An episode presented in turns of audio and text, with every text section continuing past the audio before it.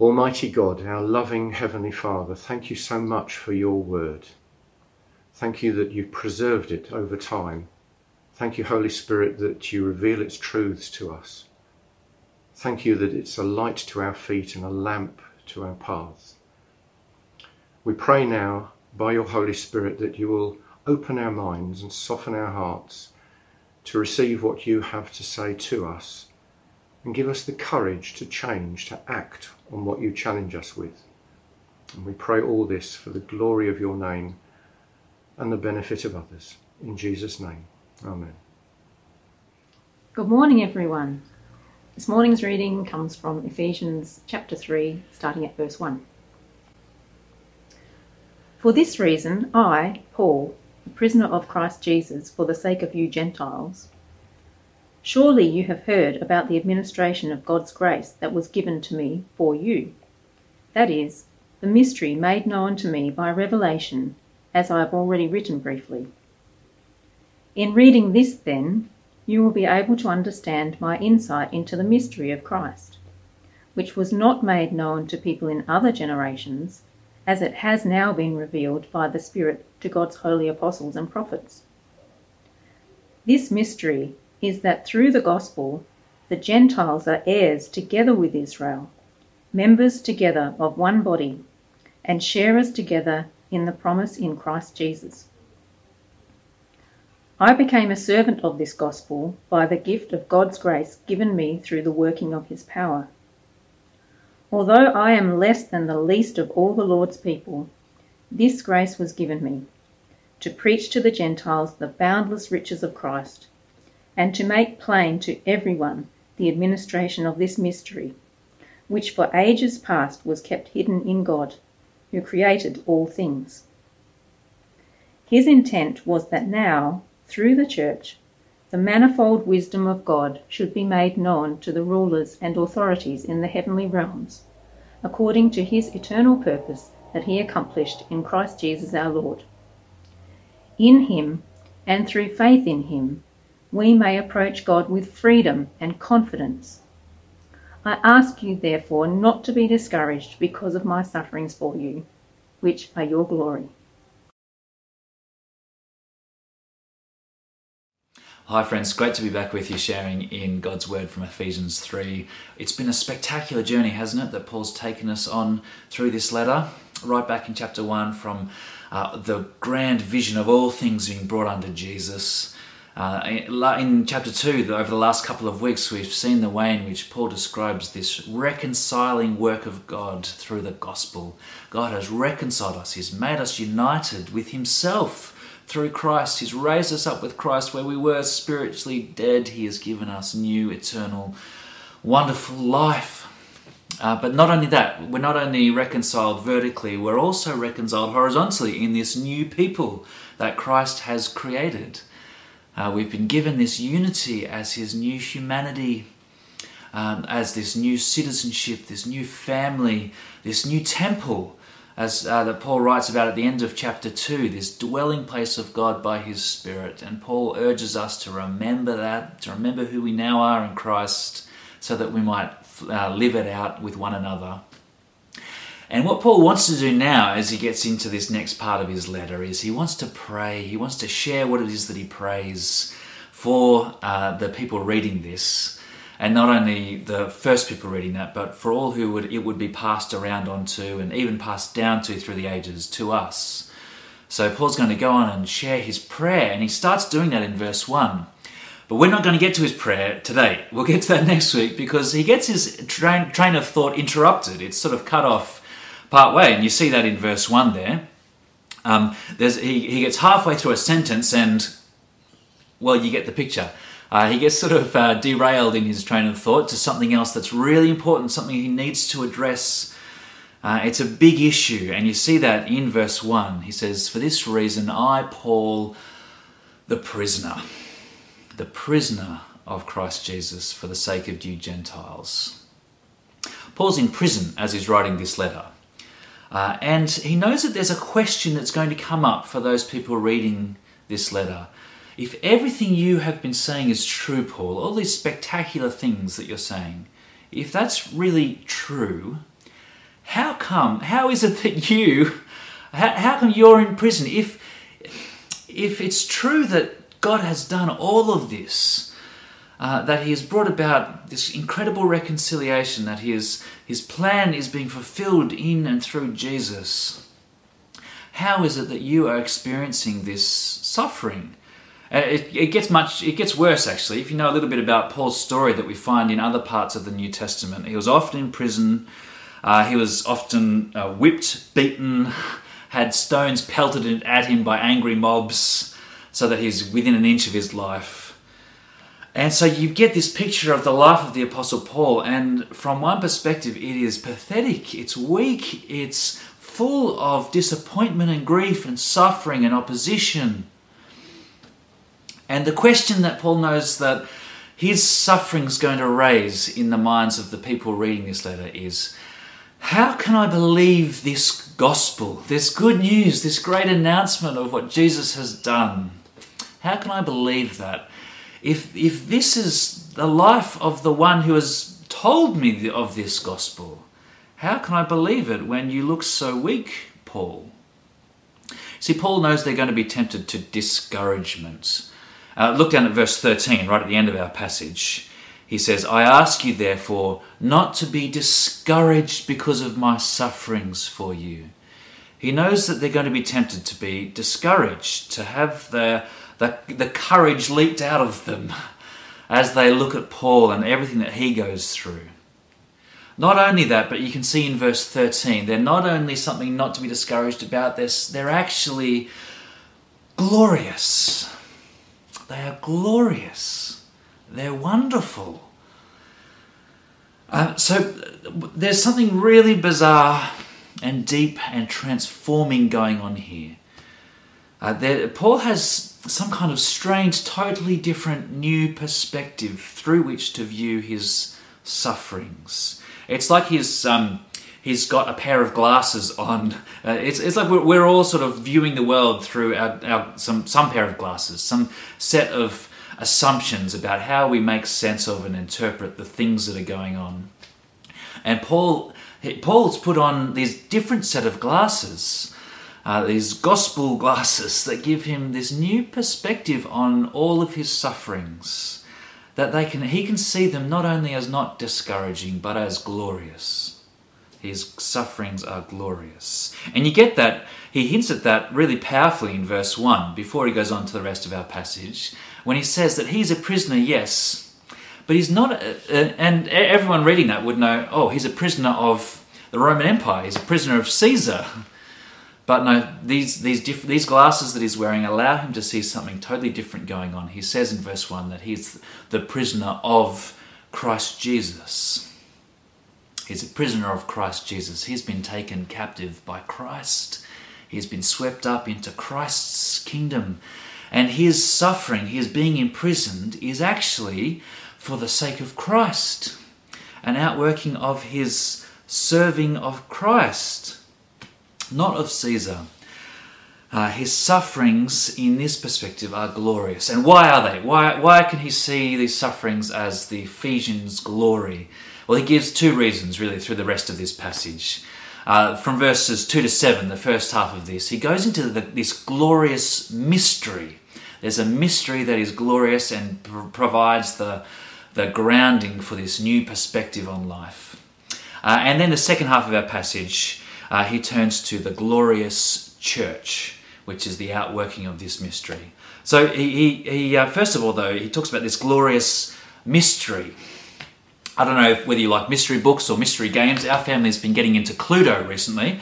Uh, I remember playing Cluedo as a kid. We've gotten into it again, and it's just. I mean, I, really like it because it makes me. Um, it kind of makes me feel like a bit of a Poirot or a, a um, Sherlock Holmes. You sit there with your little um, notepad, making notes and trying to figure out the great mystery of who done it. Uh, so, um, uh, but the mystery that Paul's talking about here is is it's actually um, a completely different sort of mystery than that. It's not your your Poirot, Sherlock Holmes kind of mystery where you need to um, just be uh, incredible, have incredible powers of deduction to figure it out. That's not this kind of mystery. When Paul talks about mystery in uh, his letters throughout the New Testament, it's not it's not that kind of thing where it's just a little bit weird or spooky or mysterious that we re- need special powers to figure out for ourselves. Now, when Paul talks about mystery, he's talking about something that we cannot ever see using our own wisdom. We cannot ever find our way to. Um, no matter how smart he was, Sherlock could never figure out this mystery on his own. Uh, Paul uses this word mystery to describe something that can only be understood when it's revealed to you by God. It's not a mystery because it's really tricky to understand. That's not it. It's a mystery because it's something that has to be revealed to you by God. It has to be made known to you. And Paul's big point in this first chunk is that this mystery has now been made known. This mystery has been revealed. Uh, he says that in verse 3. Um, this mystery that was made known to him by revelation, as I've already written about briefly. That's probably talking about the first part of his letter, um, his outlining of this mystery. And so he, he, he expects them to be able to see that he, he sees this mystery, he has insight into this mystery of Christ. It wasn't made known to people of previous generations, he says in uh, verse 5. Uh, the full revealing of God's purposes was something that was only revealed with when Jesus came. It was hinted at and sort of glimpsed through the Old Testament, but now it is fully revealed uh, and revealed by the Spirit to God's holy apostles in verse 5. Holy apostles and prophets, these foundational witnesses to the gospel in the early in the life of the church. So, uh, this mystery has now been revealed, and this mystery being revealed is a big part of the, um, the, the, the new glasses that Paul's wearing, through which he sees his own sufferings as glorious. Well, what is this mystery? Well, Paul's already met, talked about it. He's talked about it in chapter 2, and he gives a summary of it here. This mystery in verse 6 is that through the gospel, the Gentiles are heirs together with Israel, members together of one body, and sharers together in the promise in Christ Jesus. This one new humanity in Christ. And that's what we looked at last week in that second half of chapter 2. This amazing news that God has created something new in Jesus, this new humanity so that now the people of God are no longer defined by one place, but are from every nation who come together through faith in Jesus. And Paul knows that this, having this mystery revealed to him, means that this is now the center point of history. Uh, this central reality of all the universe has now been made known to him uh, and he, his framework is that for him to serve this gospel, for him to have become a servant of this good news, and even as he serves it, to suffer for it in whatever way that suffering comes. Paul knows that this serving of this gospel is an absolute and utter privilege and a gift it's a gift of God's wonderful, overflowing grace. That's what you get um, in verse 7 there. Paul says, I became a servant of this gospel by the gift of God's grace. By the gift of, he can see that him being swept up into this mystery that's now revealed is grace, grace upon grace. It's the gift of God to him and is given to him through the working of God's great power. So Paul has been swept up into this, this wonderful mystery that's now revealed, and it is all of God's grace, and because of that, he can see his suffering as glorious.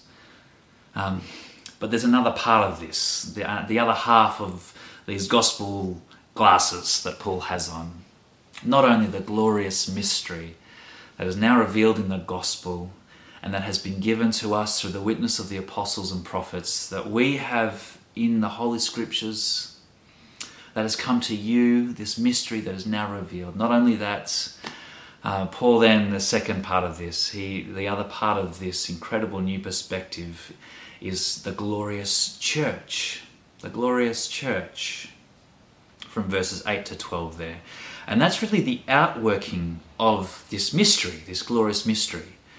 Uh, he says, although I'm, in verse 8, although I am the least of all the Lord's people, Paul's deeply aware of uh, the reality of indwelling sin in his own heart, the, the things that he's done in the past uh, before he came to Christ, and he's deeply aware of his lowliness.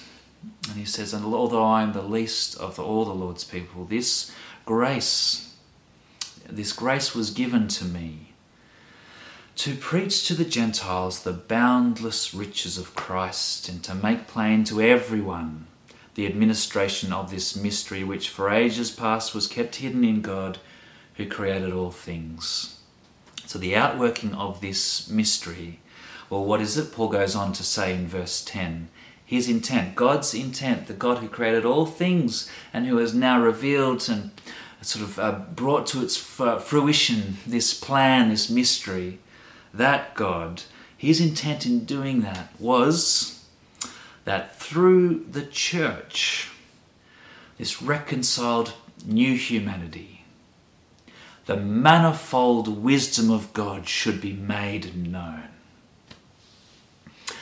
God's purpose in all of this, this great movement of all history, is that through this new humanity, through this church, His manifold wisdom, and the word manifold there, uh, it kind of it, it means multifaceted, multicolored.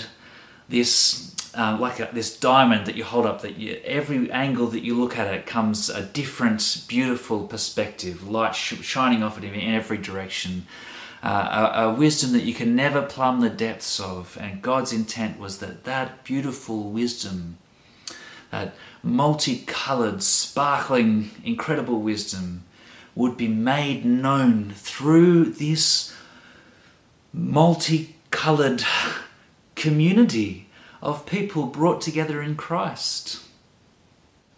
What Paul is saying here is that this new community that cannot be found anywhere else, uh, that's only found in Christ, reconciled to God and reconciled to one another, this new community is like it's like God's display home to the world.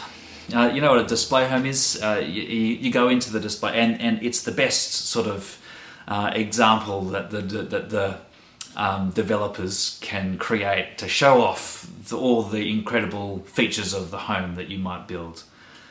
Um, there's something like that happening here with the church, and Paul says this new community is like it's it's God's display home. Uh, it's it's it's where God's wisdom, this beautiful manifold wisdom, is made known. But who's it made known to? That's what he goes on to say. Who's it made known to? It's made known to the rulers and authorities in the heavenly realms.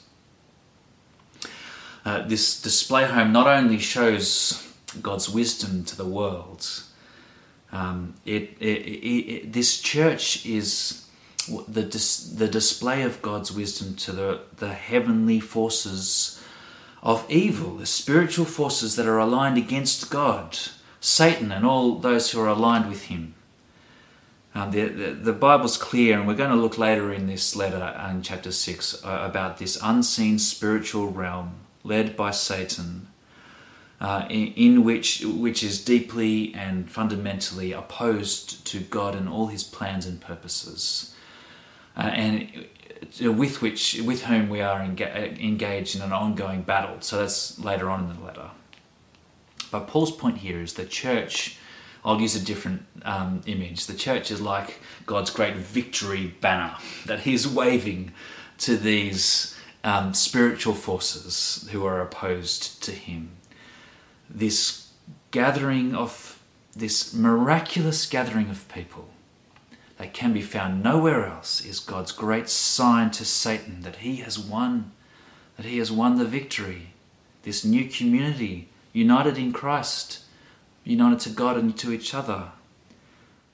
This diverse, multicolored community, together approaching God with freedom and confidence, Isn't that beautiful in verse 12 there? In Him, in Jesus, and through faith in Him, we together now may approach God with freedom and confidence. And as we do that, we declare to Satan, we declare to the, uh, to the spiritual forces of evil that Christ is King, that He has won, uh, that His kingdom is glorious, and His people, His church, uh, He has created it through His own death and resurrection.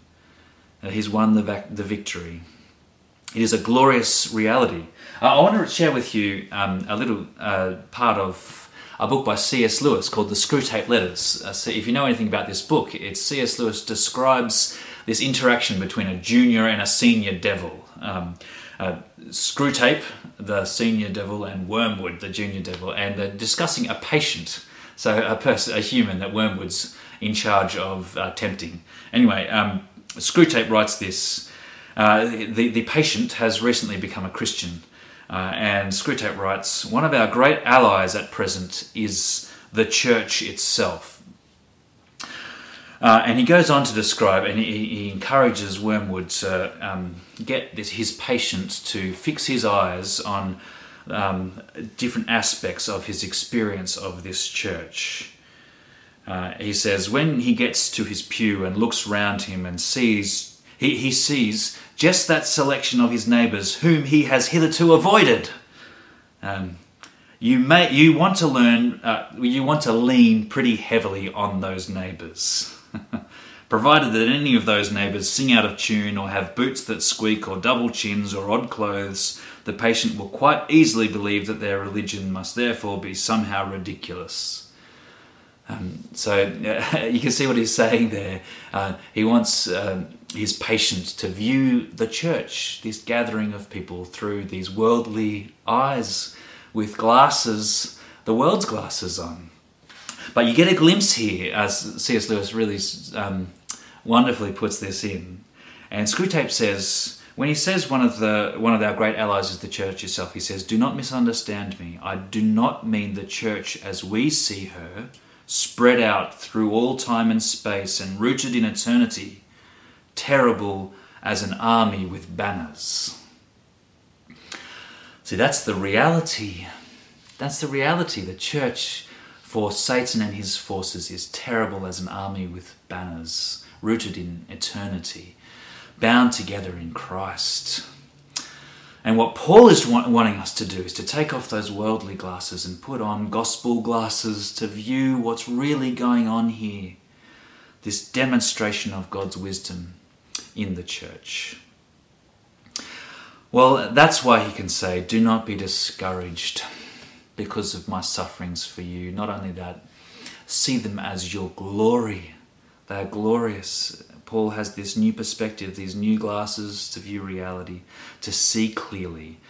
So, friends, an outworking all of all of that, what are we to make of this passage? Well, you see here that the, the church matters the church matters. It's not a sort of side note to God's work. The church is at the heart of all that God is doing in the world. The church matters.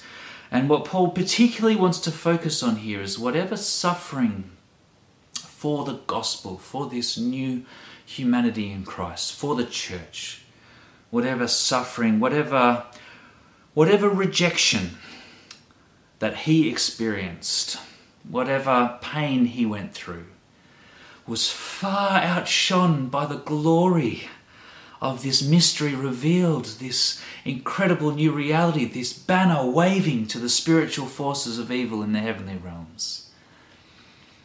Uh, far outshone by that glory. Um, and he wants the Ephesians and us to know that from hi- about his suffering, about Paul's suffering, but he also wants us to know it about our sufferings if we have this same perspective, we will share in this viewing of whatever sufferings we go through for the gospel as actually glorious. I want to finish with a story uh, about a man called Charles Simeon, who was a, a pastor in England uh, a long time ago, and it was actually uh, instrumental in um, in some ways in the gospel itself uh, and its influence in Australia. Uh, but it was in England, and uh, Charles Simeon was in many ways a symbol of failure. Um, he pastored a church for decades, and all the way through, he suffered intense and ongoing systematic um, opposition. Uh, not, not, not primarily from outside the church, from, but from within it. Um, he was refused. He was the rector of the church, the, but he was he was um, refused the right to. His, his church wouldn't let him preach in the evening service, um, and uh, eventually it, it came to a point where they would. Uh, it's because he was preaching the gospel, and they didn't like that. Uh, they would they would lock their pews.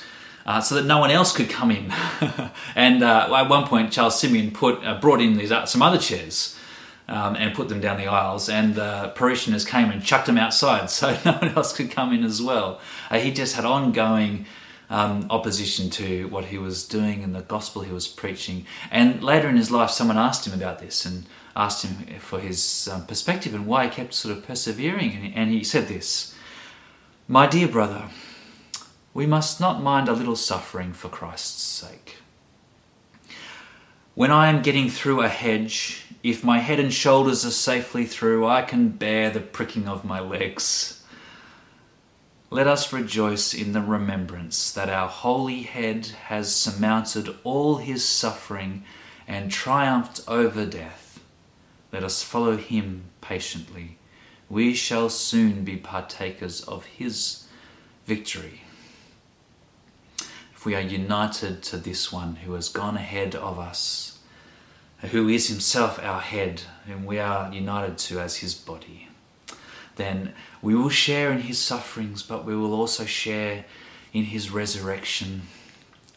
Um, and our sufferings for his sake are actually all part of the glory of belonging to him, being swept up into this mystery now revealed. So, friends, um, go into this week with these, these glasses on, this perspective on your sufferings. Can I pray for us that uh, God might do that among us?